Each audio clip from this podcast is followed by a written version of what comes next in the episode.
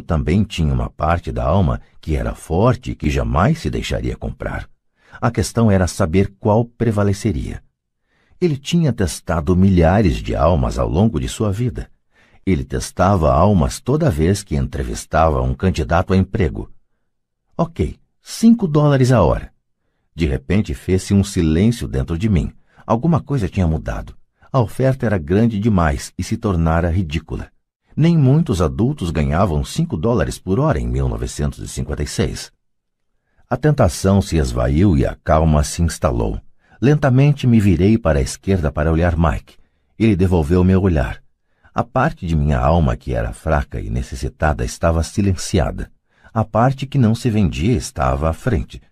Então uma calma e uma certeza sobre o dinheiro invadiram meu cérebro e minha alma. Sabia que Mike também chegara a esse ponto. Muito bem, disse Pai Rico suavemente. A maioria das pessoas tem um preço. E tem um preço por causa de duas emoções humanas, o medo e a ambição. Primeiro, o medo de não ter dinheiro as leva a trabalhar arduamente, e quando recebem o contra-cheque, a ambição ou o desejo as leva a pensar nas coisas maravilhosas que podem ser compradas. Então se define o padrão. Que padrão? Perguntei. Acordar, ir para o trabalho, pagar contas, acordar, ir para o trabalho, pagar contas. Suas vidas, então, são conduzidas sempre por duas emoções, medo e ambição. Ofereça-lhes mais dinheiro e elas continuarão o ciclo, aumentando também as despesas. É isso que chamo de corrida dos ratos. E há outro jeito? Perguntou Mike. Sim, disse Pai Rico, mas poucas pessoas o descobrem. E qual é esse jeito? Perguntou Mike. É o que espero que vocês descubram enquanto trabalham e estudam comigo. É por isso que acabei com todas as formas de pagamento. Alguma dica? Perguntou Mike. Estamos um pouco cansados de trabalhar muito, especialmente sem receber. Bem, o primeiro passo é falar a verdade, disse Pai Rico. Nós não mentimos, falei. Não disse que estavam mentindo, disse para falar a verdade, retrucou Pai Rico. A verdade sobre o quê? Perguntei. Sobre como estão se sentindo, respondeu Pai Rico. Vocês não precisam falar para mais ninguém, só para vocês mesmos. O senhor está dizendo que as pessoas que estão no parque, as pessoas que trabalham para o senhor, a senhora Martin, não fazem isso? Perguntei. Duvido, disse Pai Rico. Elas têm medo de ficar sem dinheiro. Em lugar de enfrentar o medo, elas reagem em vez de pensar.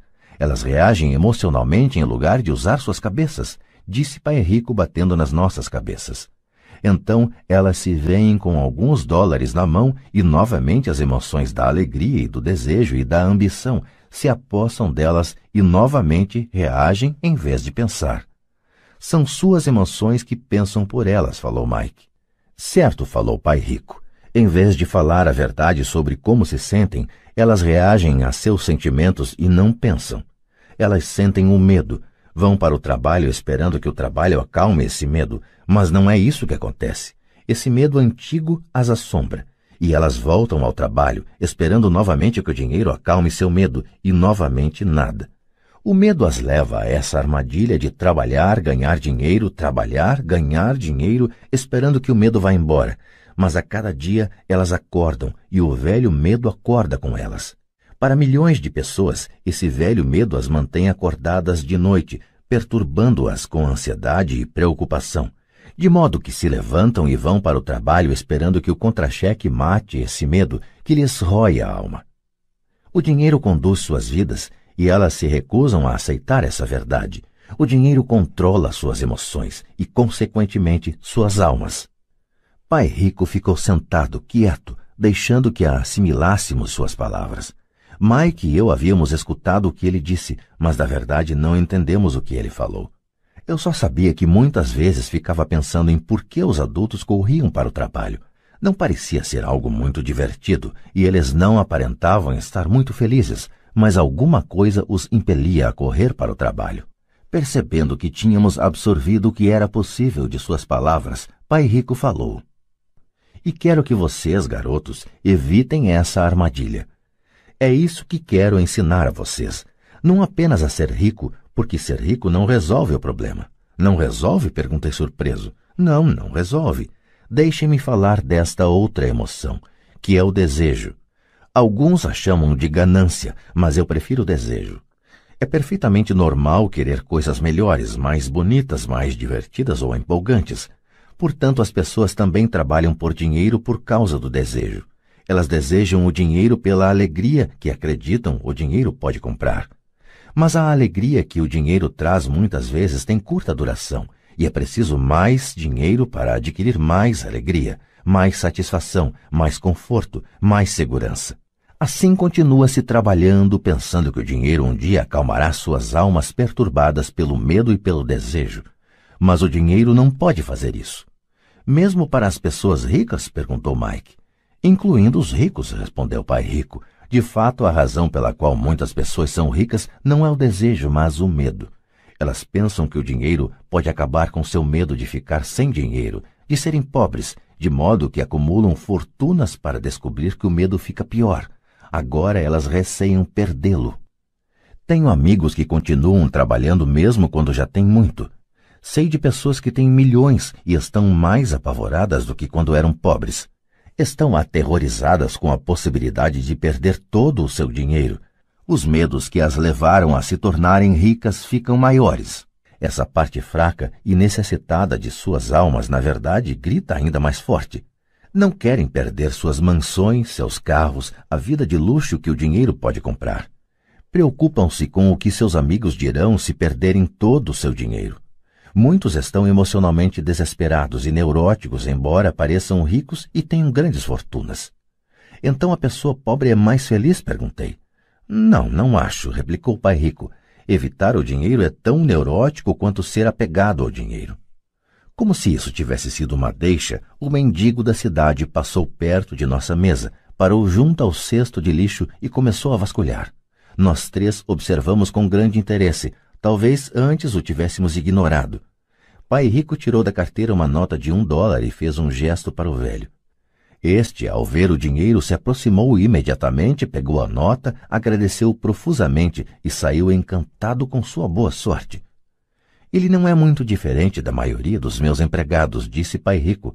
Já encontrei tanta gente que fala, ah, não estou interessado no dinheiro. Contudo, eles trabalham oito horas por dia nos seus empregos. Isso é uma negação da verdade. Se não estão interessados no dinheiro, então por que é que trabalham? Esse tipo de pensamento é possivelmente mais neurótico do que o de uma pessoa que junta dinheiro. Enquanto eu estava ali sentado, ouvindo meu Pai Rico, minha mente recordava as inúmeras vezes em que meu próprio pai dizia, não estou interessado no dinheiro. Ele falava isso frequentemente. Também se justificava dizendo sempre, trabalho porque gosto do que faço. — Então o que temos que fazer? — perguntei. — Não trabalhar pelo dinheiro até perder todos os resquícios de medo e ganância? — Não, isso seria uma perda de tempo — falou o Pai Rico. — As emoções são o que nos torna humanos. Elas nos tornam reais. A palavra emoção representa energia em movimento. Seja sincero ao respeito de suas emoções e use sua mente e suas emoções a seu favor, não contra você. — Nossa! — exclamou Mike. Não se preocupe com o que acabei de falar. Daqui a alguns anos você entenderá melhor. Observe suas emoções, não reaja a elas. A maioria das pessoas não percebe que está pensando com suas emoções. Suas emoções são suas emoções, mas você precisa aprender a pensar por si próprio. — O senhor poderia dar um exemplo? Pedi. — Lógico, retrucou o Pai Rico. Quando uma pessoa fala,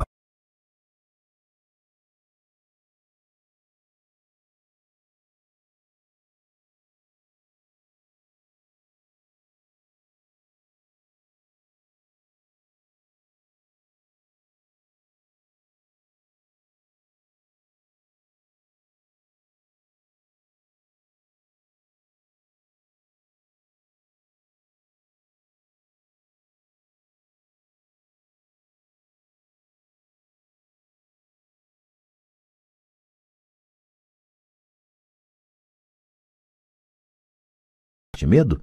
Na minha opinião, a resposta é não, especialmente se levarmos em conta a duração da vida da pessoa. Um emprego é, na verdade, uma solução de curto prazo para um problema de longo prazo. Mas meu pai sempre fala, vá para a escola, tire notas boas para que possa conseguir um emprego bom e seguro, disse eu, um pouco confuso. — Sim, entendo o que ele diz — afirmou o Pai Rico sorrindo. — A maioria das pessoas aconselha isso e costuma considerar uma boa ideia. Mas, em geral, é o medo que leva as pessoas a dar esse conselho.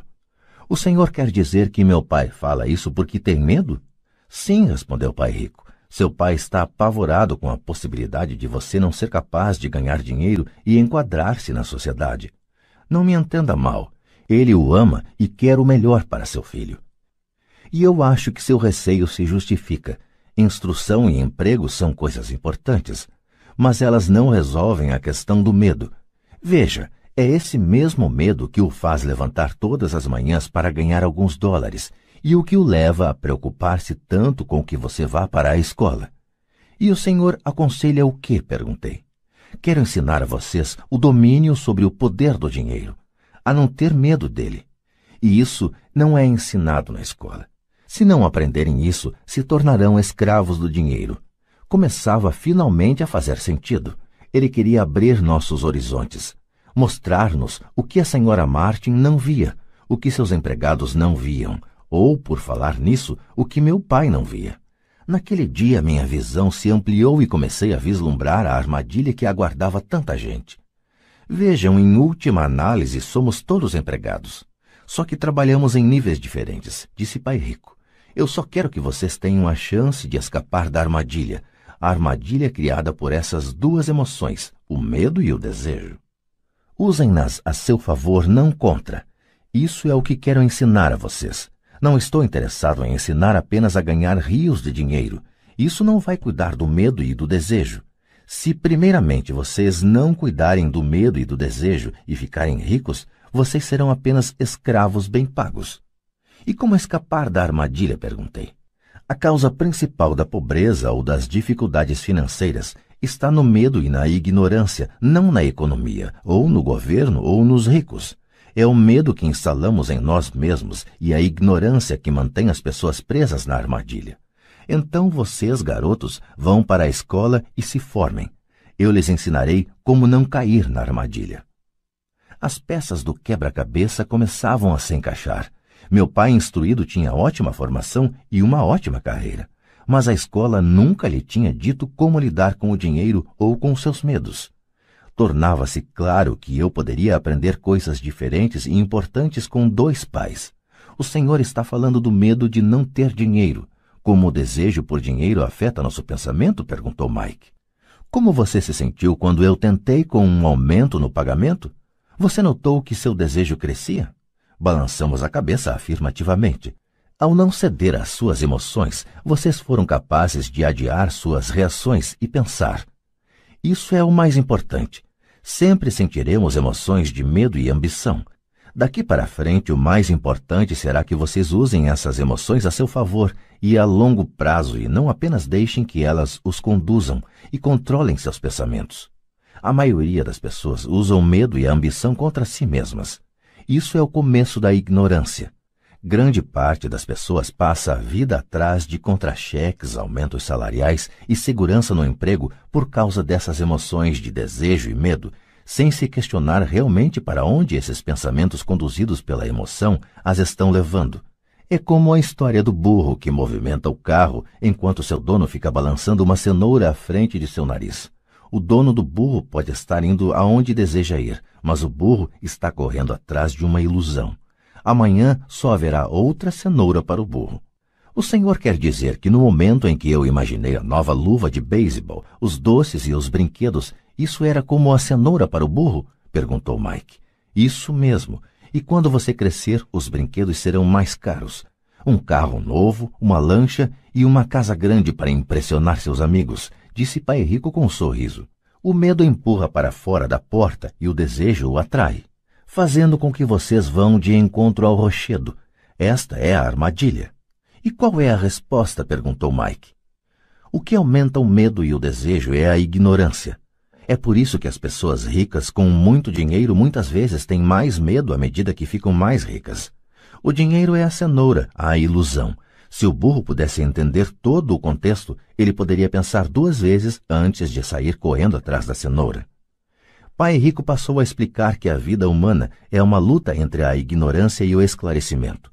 explicou que ao deixarmos de buscar informação e conhecimento sobre nós mesmos, instala-se a ignorância. A luta é uma decisão feita momento a momento, de aprender a abrir ou fechar a própria mente. Veja, a escola é muito, muito importante. Vocês vão à escola para aprender uma habilidade ou uma profissão e poder se tornar um membro útil da sociedade. Cada cultura necessita de professores, médicos, artistas, cozinheiros, homens de negócios, policiais, bombeiros, soldados.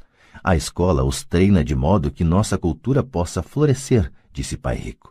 Infelizmente, para muita gente, a escola é o fim e não o início. Fez-se um longo silêncio. Pai Rico sorria.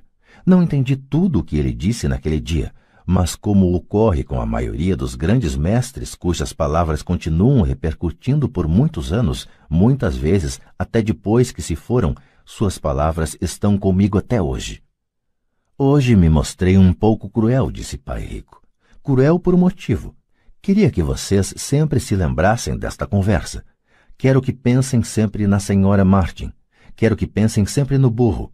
Não esqueçam nunca porque as duas emoções, medo e desejo, podem levá-los à maior armadilha da vida, se não tiverem consciência de que elas estão controlando seu pensamento. Passar a vida com medo, não explorando jamais seus sonhos, é cruel. Trabalhar arduamente por dinheiro, pensando que este comprará aquilo que lhes trará felicidade, é também cruel. Acordar no meio da noite apavorado com as contas a pagar é uma forma de vida horrível. Viver uma vida determinada pelo montante de seu contra-cheque não é realmente viver. Pensar que um emprego os fará sentir-se seguros é mentir para vocês mesmos. É cruel e é a armadilha que quero que evitem, se possível.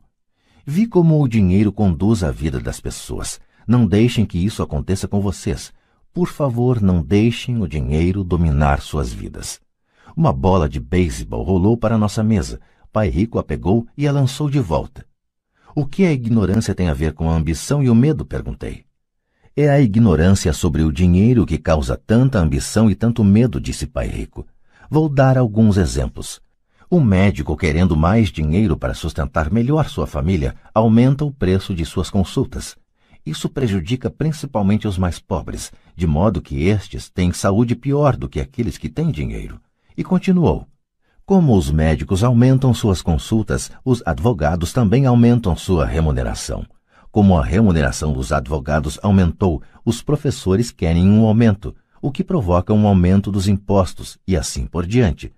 Logo, logo, a disparidade entre ricos e pobres será tão grande que surgirá o caos e outra civilização entrará em colapso. As grandes civilizações entraram em colapso porque a distância entre os que têm e os que não têm era grande demais. Os Estados Unidos estão seguindo o mesmo caminho, provando mais uma vez que a história se repete, porque não aprendemos com ela.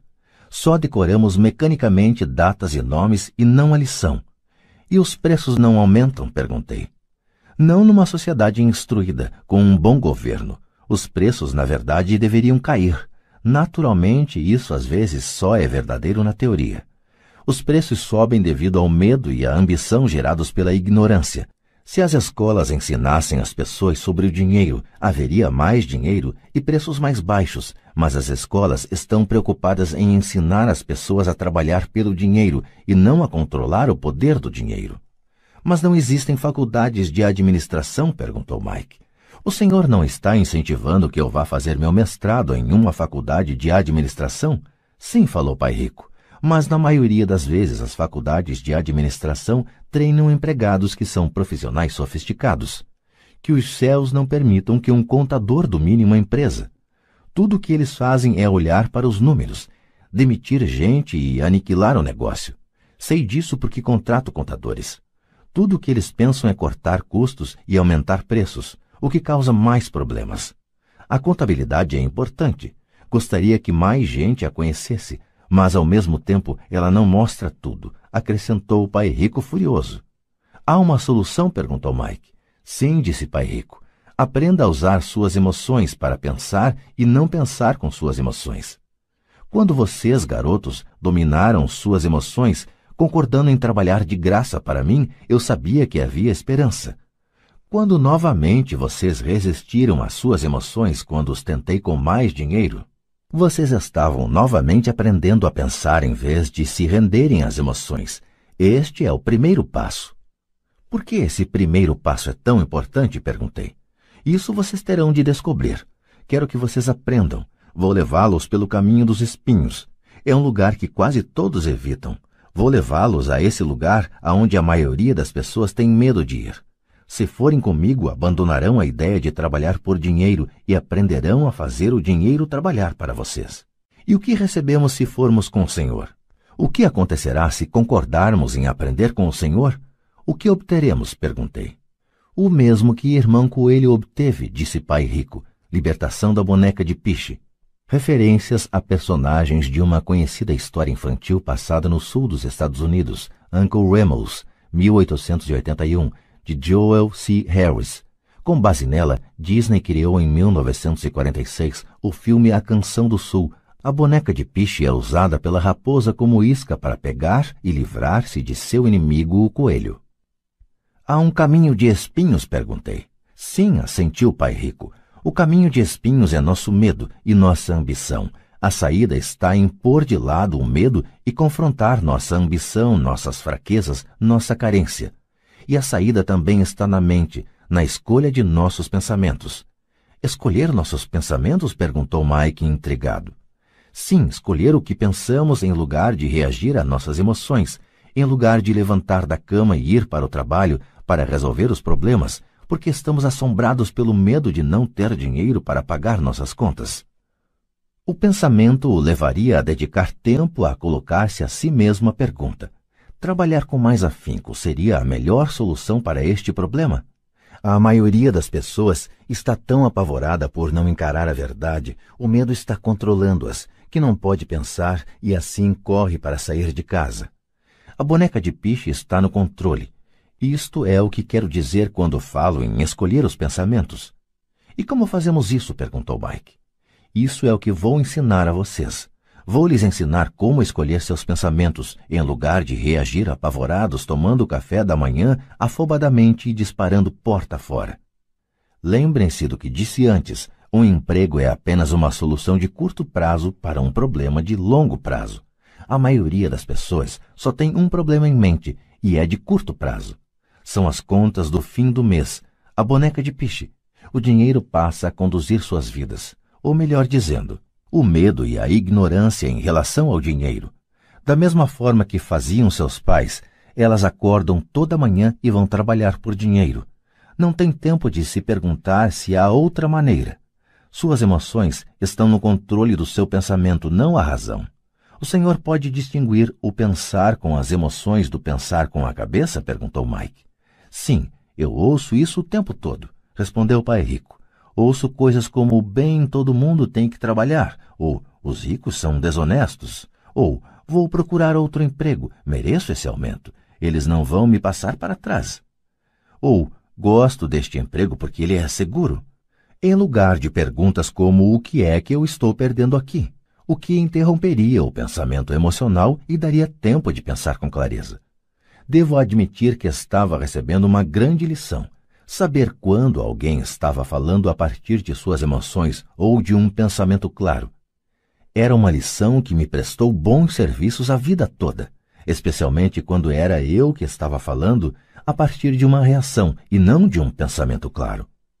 Enquanto caminhávamos de volta à loja, Pai Rico explicou que os ricos realmente faziam dinheiro. Eles não trabalhavam por ele. Ele continuou explicando que quando Mike e eu estávamos cunhando pratinhas de cinco centavos com o chumbo, pensando que estávamos fazendo dinheiro, nós estávamos pensando quase como os ricos. O problema é que nós estávamos praticando um ato ilegal. Era legal quando o governo e os bancos faziam isso, mas não quando nós o fazíamos. Ele explicou que havia formas legais de fazer dinheiro e formas ilegais. Pai Rico continuou explicando que os ricos sabiam que o dinheiro era uma ilusão, como a cenoura para o burro. É em virtude do medo e da ambição que milhões de pessoas aceitam a ilusão de que o dinheiro é real. O dinheiro é uma ficção. Somente a ilusão de confiança e a ignorância das massas permitem que o castelo de cartas fique em pé. De fato, disse ele, de várias maneiras a cenoura do burro é mais valiosa do que o dinheiro. Ele falou do padrão ouro que vigorava nos Estados Unidos e que, na verdade, cada nota de dólar era um certificado de prata. O que o preocupava é que algum dia o país pudesse abandonar o padrão ouro e os dólares deixassem de ser certificado de prata. O que aconteceria, garotos, seria uma grande confusão. Os pobres, a classe média e os ignorantes teriam suas vidas arruinadas simplesmente porque continuariam acreditando que o dinheiro é real e que a empresa para a qual trabalham ou o governo cuidaria deles. Naquele dia não entendemos do que ele estava falando, mas com o correr dos anos isso passou a fazer cada vez mais sentido. Vendo o que os outros não veem. Ao entrar em sua caminhonete, no estacionamento da pequena loja de conveniência, ele disse: "Continuem trabalhando, garotos, mas quanto mais cedo vocês se esquecerem de que precisam de um contra-cheque, mais fácil se tornará sua vida adulta. Continuem usando seu cérebro, trabalhem de graça e logo sua mente lhes mostrará formas de ganhar muito mais dinheiro do que eu poderia lhes pagar. Vocês verão o que outras pessoas nunca percebem. Oportunidades que estão à frente de seu nariz. A maioria jamais enxerga essas oportunidades porque estão atrás de dinheiro e segurança, e é isso que elas recebem. No momento em que vislumbrarem uma oportunidade, vocês a reconhecerão pelo resto de suas vidas. Quando conseguirem isso, vou lhes ensinar outra coisa. Aprendam essa lição e evitarão uma das maiores armadilhas da vida. Vocês não tocarão, nunca, jamais, nessa boneca de piche." A boneca de piche da história é totalmente pegajosa, daí a dificuldade de se livrar dela e dos problemas que ela provoca.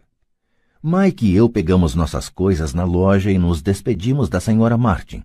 Voltamos ao parque, ao mesmo banco da área de piquenique, e passamos várias horas pensando e conversando. Passamos a semana seguinte na escola, pensando e conversando. Durante outras duas semanas, pensamos, conversamos e trabalhamos de graça. No fim do segundo sábado, estava eu outra vez me despedindo da senhora Martin e atirando um olhar sonhador para a estante das revistas em quadrinhos. O duro de não ganhar nem mesmo trinta centavos aos sábados era que eu não tinha dinheiro para comprar gibis.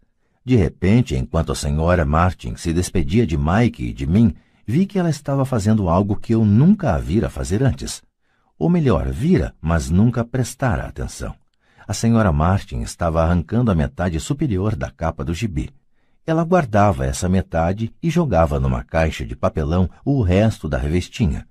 Quando perguntei o que estava fazendo com as revestinhas, ela falou: "Estou jogando fora. Devolvo a parte de cima da capa para o distribuidor das revistas, que me dá um crédito quando traz os novos gibis. Ele vai chegar daqui a uma hora." Mike e eu esperamos uma hora. Quando ele chegou, perguntei se podíamos ficar com os gibis velhos. Ele respondeu: "Vocês podem ficar se vocês trabalharem nesta loja e não os revenderem." Nossa parceria ressuscitou. A mãe de Mike tinha um quarto vazio no porão da casa. Nós o limpamos e começamos a empilhar ali centenas de gibis. Em pouco tempo, nossa biblioteca de gibis estava aberta ao público.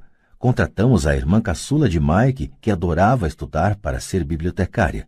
Ela cobrava de cada criança um ingresso de dez centavos e a biblioteca permanecia aberta depois das aulas, das quatorze e trinta às dezesseis e trinta, todos os dias. Os frequentadores, as crianças da vizinhança, podiam ler quantos gibis conseguissem nessas duas horas. Era uma pechincha, pois cada gibi custava dez centavos e podiam-se ler cinco ou seis nessas duas horas. A irmã de Mike controlava a saída da garotada para assegurar-se de que ninguém estivesse levando uma revista emprestada. Ela também controlava os livros, registrava quantas crianças compareciam diariamente, quem eram elas e os comentários que faziam. Recebia um dólar por semana e deixávamos que lesse de graça quantos gibis desejasse, o que ela fazia raramente porque estava sempre estudando. Mike e eu mantivemos o acordo de trabalhar todo sábado na loja e arrecadávamos os gibis descartados. Mantivemos nosso acordo com o distribuidor, pois não revendíamos nenhum gibi. Quando eles ficavam muito rasgados, os queimávamos. Tentamos abrir uma filial, mas nunca encontramos alguém tão dedicado e confiável quanto a irmã do Mike para cuidar dela. Nessa idade precoce, descobrimos como era difícil conseguir bons funcionários. Três meses depois da inauguração da biblioteca, houve uma briga na sala. Alguns garotos de outro bairro a invadiram e começaram a confusão. O pai de Mike sugeriu que fechássemos o negócio. Nossa biblioteca deixou de existir e paramos de trabalhar aos sábados na loja de conveniência. De qualquer forma, Pai Rico estava entusiasmado e queria nos ensinar mais. Ele estava feliz porque tivemos muito êxito na primeira lição. Aprendemos a fazer o dinheiro trabalhar para nós. Como não tínhamos recebido pagamento pelo trabalho na loja, forçamos nossa imaginação identificando uma oportunidade de ganhar dinheiro. Ao começar nosso próprio negócio, a biblioteca de gibis, estávamos controlando nossas próprias finanças e não dependendo de um empregador. A melhor parte é que nosso negócio rendia dinheiro para nós, mesmo que nós não estivéssemos fisicamente presentes. Nosso dinheiro trabalhava para nós. Em lugar de nos pagar em dinheiro, Pai Rico tinha nos dado muito mais. Capítulo três. Lição dois. Para que a alfabetização financeira? Em mil novecentos e noventa, meu melhor amigo Mike assumiu o império de seu pai e está fazendo de fato um trabalho melhor do que o dele. Encontramo-nos uma ou duas vezes no ano, no campo de golfe. Ele e sua mulher são muito mais ricos do que você possa imaginar. O império de Pai Rico está em grandes mãos e Mike está agora preparando seu filho para ocupar seu lugar, tal como seu pai nos preparou. Em mil novecentos e noventa e quatro, aposentei-me aos quarenta e sete anos de idade e minha mulher, Kim, tinha trinta e sete anos. A aposentadoria não significa deixar de trabalhar. Para minha mulher e para mim, quer dizer que se não houver mudanças cataclísmicas inesperadas, podemos trabalhar ou não, e nossa riqueza continuará aumentando automaticamente, ficando bem à frente da inflação. Acho que isso representa liberdade. Os ativos são suficientemente grandes para crescerem por si próprios. É como plantar uma árvore. Você a rega durante anos, então um dia ela não precisa mais disso. Suas raízes são suficientemente profundas. Então a árvore lhe proporciona sombra para seu prazer. Mike optou por dirigir o império e eu por aposentar-me. Sempre que faço palestras, as pessoas perguntam o que lhes aconselho ou o que elas deveriam fazer. Como começar? Há algum bom livro que eu possa recomendar? O que elas deveriam fazer para preparar seus filhos? Qual é o segredo do sucesso? Como é o segredo do sucesso? Como é que eu ganho milhões? Nessas ocasiões, sempre me lembro de um artigo que me deram certa vez. Diz mais ou menos o seguinte: os homens de negócios mais ricos. Em mil novecentos e vinte e três, um grupo de nossos maiores líderes e homens de negócios mais ricos participou de um encontro no hotel Edgewater Beach, em Chicago. Entre eles estava Charles Schwab, presidente da maior siderúrgica independente, Samuel Insull, presidente da maior empresa de energia elétrica, Howard Hobson, presidente da maior empresa fornecedora de gás, Ivar Krieger, presidente da International Match Company, uma das maiores empresas da época, Leon Fraser, presidente do Banco Internacional de Compensações Financeiras, Richard Whitney, presidente da Bolsa de Valores de Nova York, Arthur Cotton e Jesse Livermore, dois dos maiores especuladores de ações, e Albert Fall, um membro do gabinete do presidente Harding. vinte e cinco anos depois, nove deles, os listados anteriormente, terminaram como se segue. Schwab morreu sem um centavo, depois de viver cinco anos de empréstimos. Insull morreu falido em um país estrangeiro. Krieger e Cotton também morreram falidos.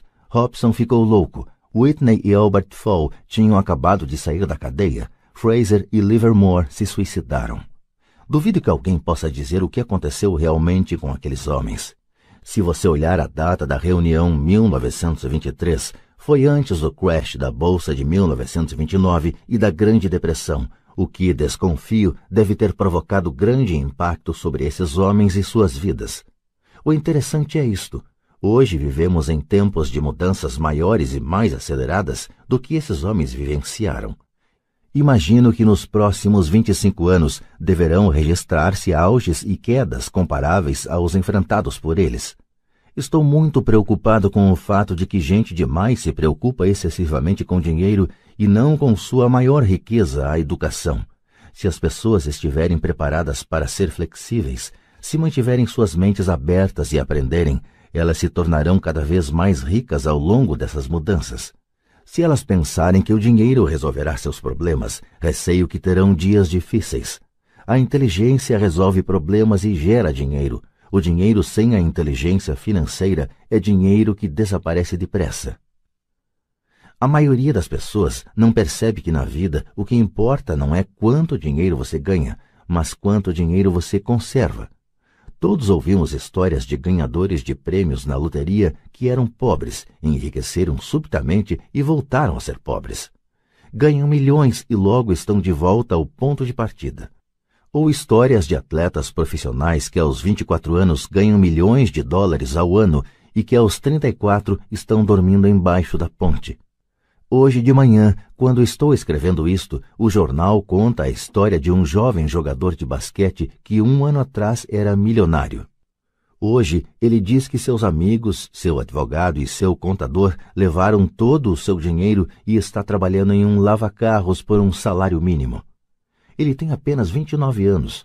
Foi demitido do lava-carros porque se recusou a tirar seu anel de campeão enquanto trabalhava e, por isso, sua história chegou ao jornal. Ele estava lutando por sua reintegração, alegando dificuldades para sobreviver e discriminação. O anel era tudo o que lhe restara. Afirmava que se isso lhe fosse tirado, ele desmoronaria. Em mil novecentos e noventa e sete, sei de muitas pessoas que estão se tornando milionários instantâneos. É a volta dos loucos anos vinte. E embora fique feliz de ver que pessoas se tornam cada vez mais ricas, só posso advertir que, a longo prazo, não importa tanto o quanto você ganhou, mas o quanto você conservou e por quantas gerações isso é conservado. Partindo deste princípio, quando as pessoas perguntam como o senhor começou, ou diga-me como ficar rico rapidamente, elas frequentemente ficam muito desapontadas com minha resposta. Eu simplesmente lhes digo o que meu pai rico me falou quando eu era um moleque.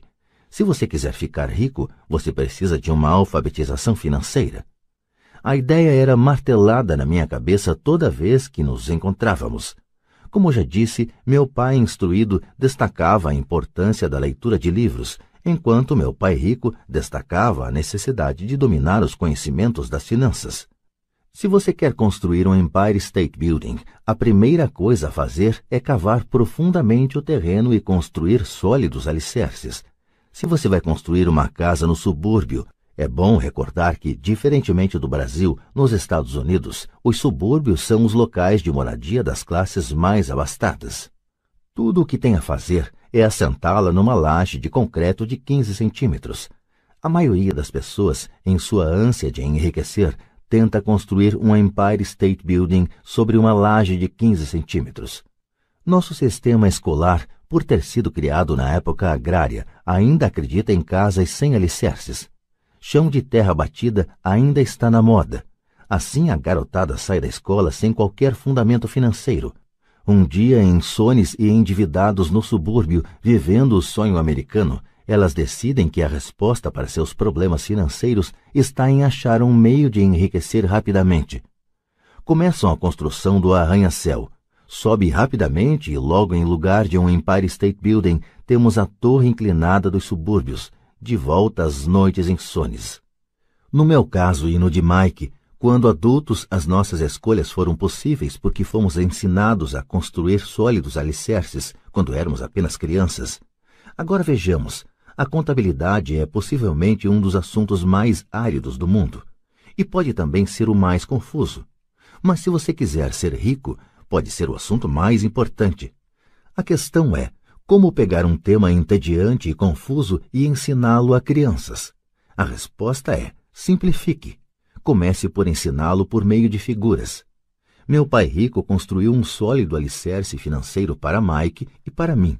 Já que éramos apenas crianças, ele criou uma forma muito simples de ensinar. Durante anos, ele apenas fazia desenhos e usava palavras. Mike e eu entendíamos os desenhos simples, o jargão, o movimento do dinheiro e então, anos mais tarde, Pai Rico começou a incluir números. Hoje, Mike domina uma análise contábil muito mais complexa e sofisticada porque precisa disso. Ele tem que controlar um império de um bilhão de dólares. Eu não sou tão sofisticado porque meu império é menor. Contudo, ambos partimos do mesmo alicerce simplificado. No texto que se segue, apresentarei as mesmas noções simples que o pai de Mike criou para nós. Embora simples, esses desenhos ajudaram a orientar dois garotos na construção de uma grande riqueza embasada em fundamentos sólidos e profundos. Regra número um. Você tem que conhecer a diferença entre um ativo e um passivo e comprar ativos. Se você deseja ser rico, isso é tudo o que você precisa conhecer. É a regra número um. E é a única regra.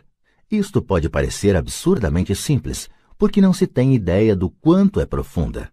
A maioria das pessoas tem dificuldades financeiras porque não conhece a diferença entre um ativo e um passivo.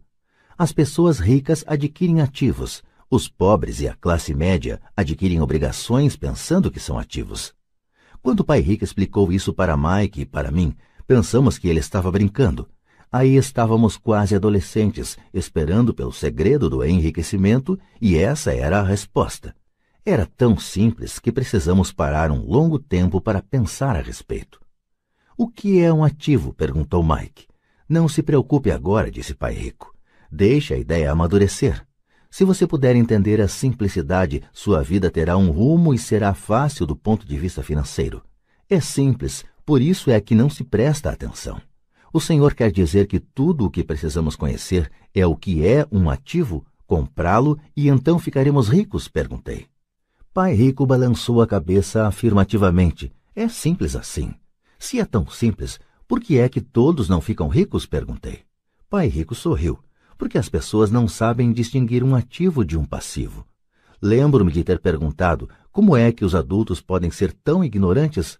Se é tão simples, tão importante, por que que todo mundo não procura descobrir a diferença?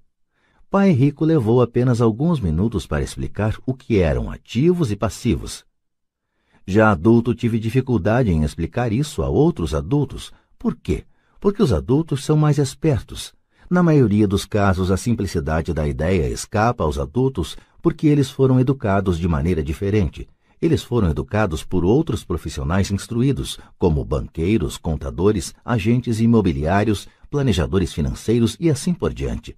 A dificuldade está em levar os adultos a desaprender, ou em torná-los outra vez crianças.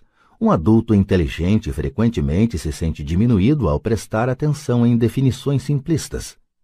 Pai Rico acreditava no princípio S E, simplifique estúpido. De modo que ele simplificou as coisas para os dois garotos e deu-lhes uma sólida base financeira. O que provoca a confusão? Ou como algo tão simples pode parecer tão enrolado? Por que alguém compraria um ativo que na verdade era uma obrigação? A resposta está nos conhecimentos básicos. Pensamos em alfabetização e não em alfabetização financeira. O que define se algo é um ativo ou é um passivo não são as palavras. De fato, se você quer ficar realmente confuso, procure as palavras ativo e passivo no dicionário. Sei que um contador pode achar boa a definição, mas para a pessoa média não faz sentido. Mas nós adultos muitas vezes somos orgulhosos demais para admitir que algo não faz sentido.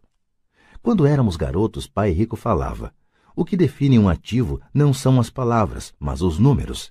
E se você não puder ler os números, você não pode distinguir um ativo de um buraco no chão. Na contabilidade, dizia Pai Rico, não importam os números, mas o que os números contam. É como as palavras. Não são as palavras, mas as histórias que elas nos contam. Muitas pessoas leem, mas não entendem muita coisa. É a chamada compreensão da leitura. E todos temos habilidades diferentes no que se refere à compreensão da leitura. Por exemplo, recentemente comprei um novo aparelho de vídeo. Junto vinha um manual que explicava como fazer gravações.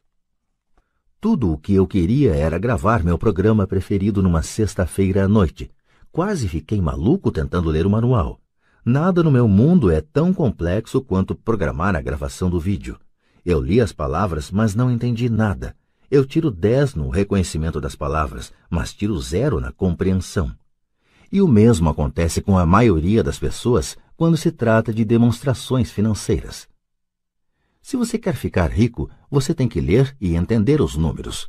Ouvi meu Pai Rico repetir isso mil vezes e também aprendi Os ricos adquirem ativos e os pobres e a classe média adquirem obrigações. Aqui está a maneira de distinguir ativos de passivos. A maioria dos contadores e profissionais das finanças não concorda com as definições, mas estas noções simples foram o início de uma base financeira sólida para dois garotos.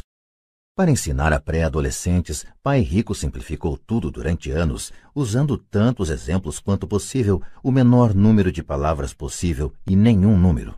Para demonstrar o padrão de um fluxo de caixa de um ativo e de um passivo, você pode desenhar dois retângulos divididos ao meio por uma linha.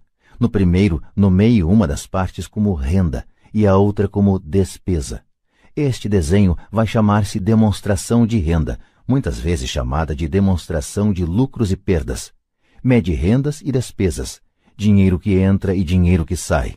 No segundo retângulo, nomeie uma das partes de ativos e outra de passivos. Este desenho vai chamar-se balanço, porque representa o equilíbrio entre ativos e passivos. Trace uma linha levando de ativos até renda e outra linha levando de passivos para despesa e daí para fora do retângulo. Muitos novatos nas finanças não conhecem a relação entre a demonstração de renda e o balanço. O entendimento desta relação é vital. A principal causa da dificuldade financeira está simplesmente no desconhecimento da diferença entre um ativo e um passivo, e a confusão decorre da definição das duas palavras. Se você quer uma lição de confusão, busque no dicionário as palavras ativo e passivo. Isto pode fazer sentido para contadores formados, mas para as pessoas comuns parece que está escrito em mandarim. Você lê as palavras da definição, mas o entendimento verdadeiro é difícil. Como disse anteriormente, meu pai rico dizia para dois garotos que ativos põem dinheiro no seu bolso. Simpático, simples e útil.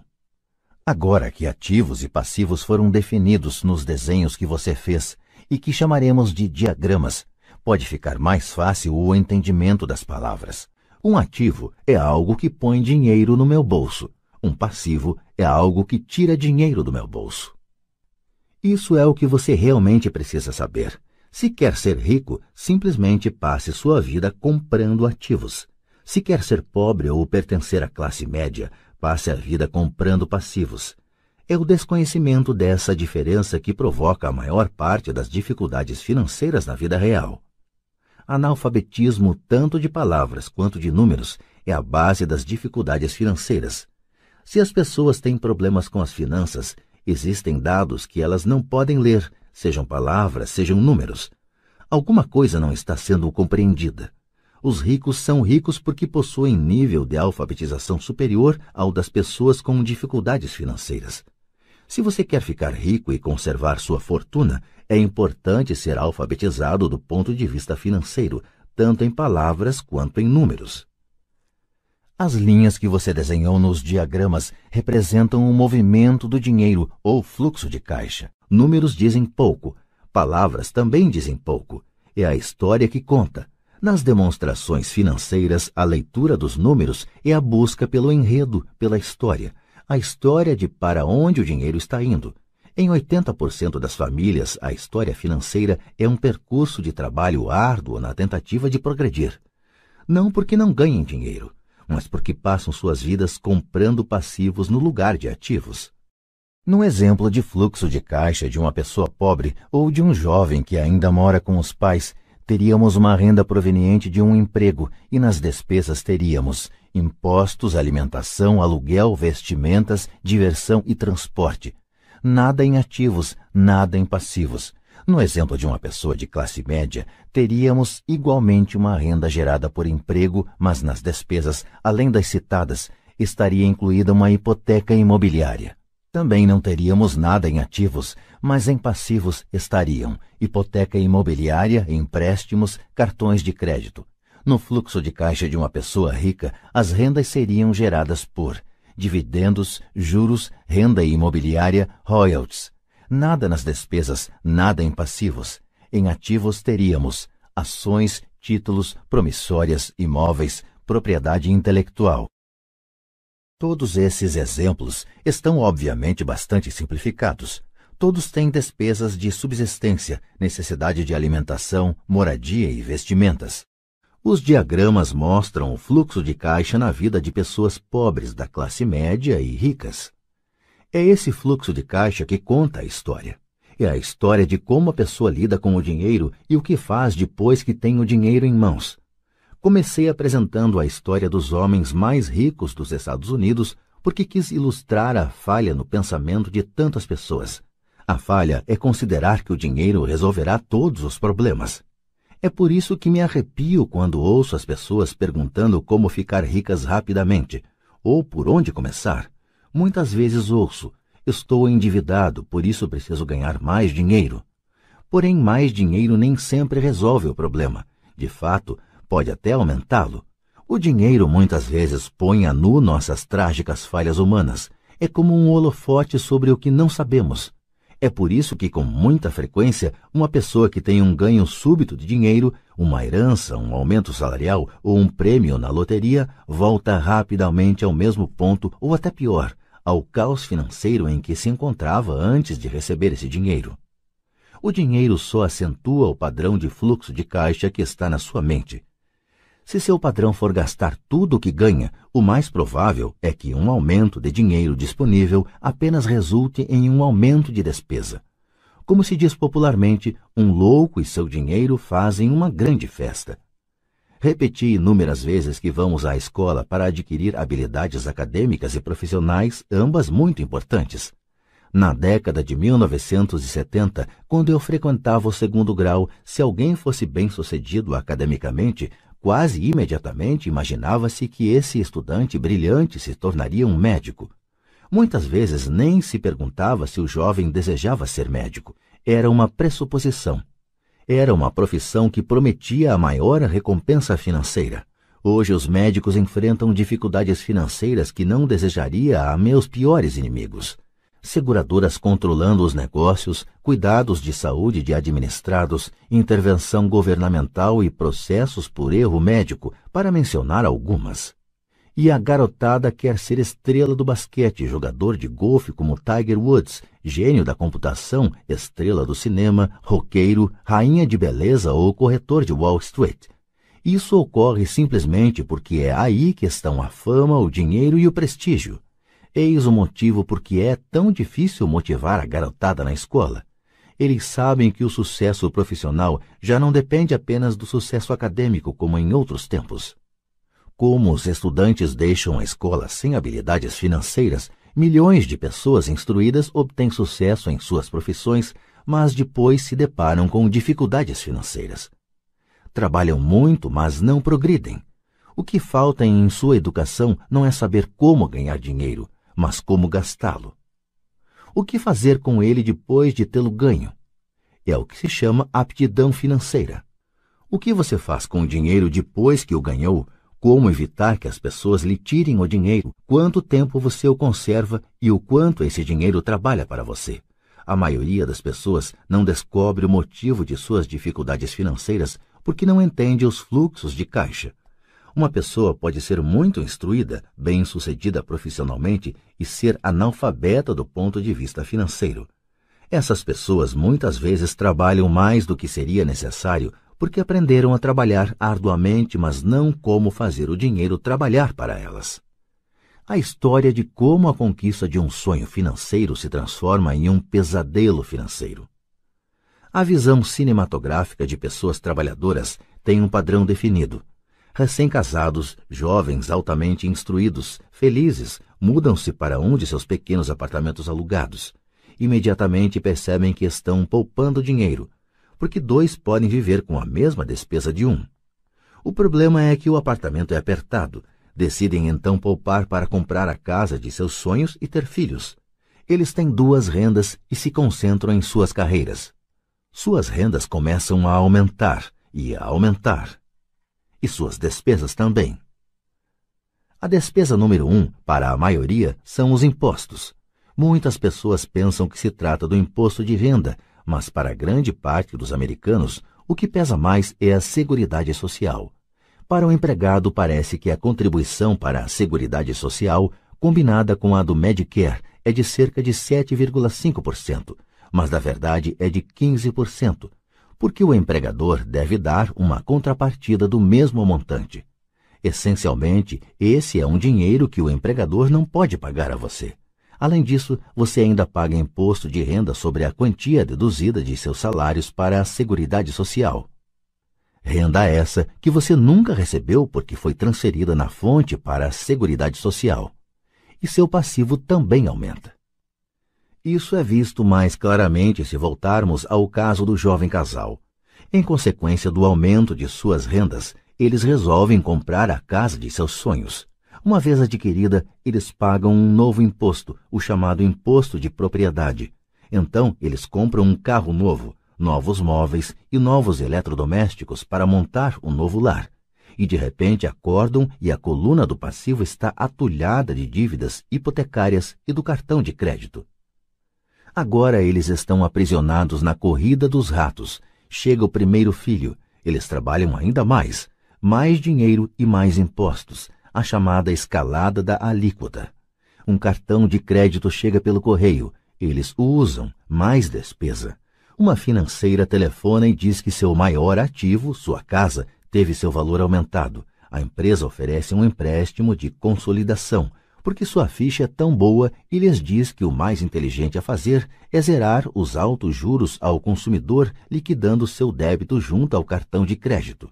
E, além de tudo, os juros pagos sobre a hipoteca imobiliária podem ser deduzidos do imposto de renda. Eles aceitam e zeram os débitos de seus cartões de crédito onerados pelos elevados juros ao consumidor. Eles suspiram aliviados. A dívida com o cartão de crédito está encerrada. Agora suas dívidas de consumo estão somadas à hipoteca imobiliária de sua casa própria. As prestações mensais são reduzidas porque ampliaram o financiamento para trinta anos. É atitude muito inteligente. O vizinho os convida para irem às compras. Afinal, está começando a liquidação do Memorial Day, uma chance de poupar algum dinheiro. Eles se dizem, não vamos comprar nada, só vamos olhar. Mas para a eventualidade de achar uma boa oferta, põe aquele novo cartão de crédito na carteira. Encontro este jovem casal a toda hora. Seus nomes mudam, mas seu dilema financeiro é o mesmo. Eles vêm a minhas palestras para ouvir o que eu tenho a dizer. Perguntam-me, o senhor pode nos dizer como ganhar mais dinheiro? Seus hábitos de compra os levam a buscar mais renda. Eles nem sabem que o problema está na forma que escolheram para gastar o dinheiro que têm. São provocados por seu analfabetismo financeiro e por não entenderem a diferença entre um ativo e um passivo. Raramente os problemas de dinheiro das pessoas são resolvidos com mais dinheiro. A inteligência resolve os problemas. Um amigo meu costuma repetir uma frase para as pessoas endividadas. Se você descobre que se enterrou num buraco, pare de cavar. Quando criança, meu pai dizia frequentemente que os japoneses conheciam três poderes: o poder da espada, o poder da joia e o poder do espelho. A espada simboliza o poder das armas. Os Estados Unidos têm gastado trilhões de dólares em armamento e, por isso, são a presença militar suprema do mundo. A joia representa o poder do dinheiro. Há uma certa verdade no dito: lembre-se da regra de ouro, quem tem o ouro faz as regras. O espelho significa o poder do autoconhecimento. Esse autoconhecimento, de acordo com a lenda japonesa, era o mais apreciado dos três. Os pobres e a classe média muitas vezes permitem que o poder do dinheiro os controle. Ao simplesmente acordar e trabalhar mais arduamente, deixando de perguntar-se a si mesmos se o que fazem tem sentido, eles dão um tiro no próprio pé na hora em que saem de casa todos os dias. Por não entendê-lo plenamente, a vasta maioria das pessoas permite que o formidável poder do dinheiro exerça o controle sobre elas. Contudo, o poder do dinheiro é usado contra elas. Se usassem o poder do espelho, teriam se perguntado: isto tem sentido? Com muita frequência, em vez de confiar em sua sabedoria íntima, a maioria das pessoas acompanha a multidão. Fazem apenas o que todo mundo faz. Conformam-se em vez de questionar. Muitas vezes repetem sem pensar o que lhes foi dito. Ideias como diversifique ou sua casa é um ativo, sua casa é o maior investimento, você terá uma redução nos impostos endividando-se mais, consiga um emprego seguro, não assuma riscos. disse que para muitas pessoas o medo de falar em público é maior do que o medo da morte. De acordo com psiquiatras, o medo de falar em público é provocado pelo medo do ostracismo, o medo de aparecer, o medo das críticas, o medo do ridículo, o medo de se tornar um pária. O medo de ser diferente impede que muitas pessoas busquem novas formas de resolver seus problemas. É por isso que meu pai instruído dizia que os japoneses davam maior valor ao poder do espelho, porque somente quando nós, como seres humanos, nos olhamos no espelho, encontramos a verdade. E a principal razão pela qual as pessoas dizem procure segurança é o medo. Isso vale para tudo: esporte, relacionamento, carreira ou dinheiro. É esse mesmo medo, o medo do ostracismo, que leva as pessoas a se conformar